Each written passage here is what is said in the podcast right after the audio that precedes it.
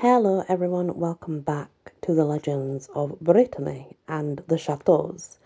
The next one is the Hennebont and Largoët. Of the old chateau of Hennebont, where Jean of Montfort breathed his last after escaping from the Louvre of his day, only a heap of stones remains. The old fortress of Largoët is in much the same condition nothing of the ancient structure having been conserved, save the famous Tour de Elven, considered to be the most beautiful castle keep in all Brittany, which has also a literary distinction as being the scene of some of the most touching episodes in Octave, Hulis Romain de Unjon Hom Pavua. I suppose that's some sort of TV series or something. The Chateaubriand.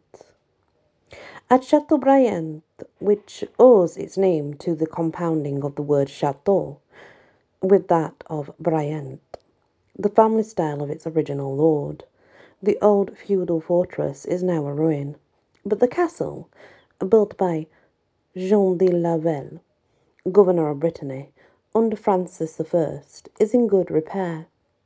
An inscription giving the date of the completion of the new chateau as 15338 is above the portal of the colonnade.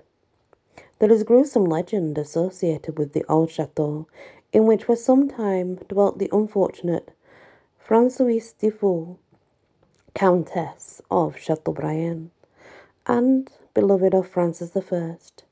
Tiring of becoming suspicious of a royal lover, she decided to return to her husband, the old Count of Lavelle.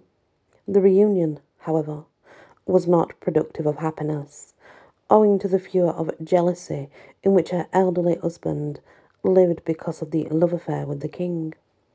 This jealousy eventually flared into mania when he heard that she had actually visited her former lover in prison after being captured at Pavia. Instantly, he shut his wife up in a darkened and padded cell and finally had her cut into pieces by two surgeons. So the story goes. Terrified at what he had done and of the consequences which were sure to follow when the king heard of his savagery, the count fled the country immediately afterwards. The chateau of Brondineuf, dating from the twelfth century, and that of Caradeuc are in good repair, but the, late, the latter is ancient only in parts. It shelters two Murillos within its walls. The picturesque chateau of Combourg was in early times a feudal fortress, and in it René Chateaubriand's infancy was passed. This place may be visited by interesting people that are interested in that stuff, so interested sightseers, for example. People who like to tour and look at the history as well, of course. That's always important. And there they may view the writing table of the author of La Genie de Christianisme, and in the bedroom he occupied at Combourg, the bed on which he died in Paris. The Chateau of Vitré is also in a state of preservation and is considered one of the best specimens of military architecture in the province. Comparatively near in the Chateau Roches, once the home of Midi Civil and in consequence one of the famous sights of the country. The many letters she dated from this castle paint a vivid and detailed picture of her social life in the 17th century. And fortunately, the atmosphere of the time has been happily retained in the building itself. Another 12th century structure is that of the Chateau Roustafan, near Compiègne. It was built by Stephen, Count of Penthievre, and belonged in the next century to Blanche of Castile, the mother of St. Louis. The ruins now in existence are those of the chateau built in the 15th century, and its cylindrical tower, a pinnacle doorway, and the stone mullions of the window still remain fairly intact. The chateau of Courgelet in Concarneau is one which has been saved from decay. Restored, of course, by Countess Chavou Narishkin and presented by her to the department. It contains a museum in which are specimens of all the costumes and coifs of Lower Brittany and antiquities of prehistoric and medieval times, which all students of Breton and Celtic lore should definitely go and see. So it sounds like there's many interesting things that you can go and visit if you want to, I guess. Um, a lot of them do come under palaces of the past, though. Um, the Chateau of Tourlaville is situated among very beautiful surroundings. It's built in the classic style of Renaissance with an angular tower. On chimney chimneypiece and fireplace throughout the castle, there are numerous sentimental devices in which cupids and flaming hearts and torches figure largely, with the occasional accompaniment of verses and mottos of an equally, well, amatory nature. These are all 17th century examples and may be taken as expressions of the time. In the boudoir called the Blue Chamber, because of the colour of its draperies and decorations, many coats of arms are emblazoned, but all the greatness to which these testify have become a thing of the past, for the chateau has now been turned into a farmhouse.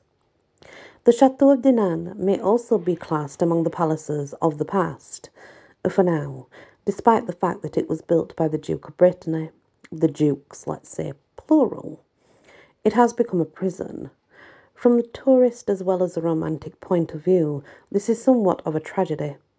The Tower of Coëtquen, one of the ancient towers of the city wall, is practically part of the castle, and the keep, or Queen Anne's Tower, is the most distinctive feature remaining. The keep is of four stories and is over a hundred feet high, the last story being reached by a spiral staircase, which was once the oratory of the Duchess Anne, is now the guardroom. There are still several dungeons which, well, they were originally gruesome, weren't they? Gruesomeness came from them. And that's parts being left sort of untouched. And whose use is bygone days and as you can well imagine, some things happened down there I would I wouldn't like to go into, but they are now untouched the dungeons there anyway, so that's obviously a good thing.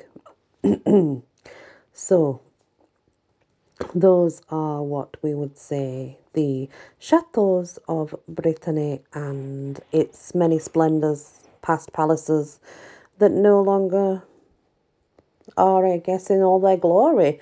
But if you go visit them, you can sort of get a look and a feel of how it might have been back then, which is always very interesting. I, I really love history. Anything historical fascinates me so much. So it's nice to hear that there are so many still remaining, whether they are just ruins or whether they, you know, they are being preserved.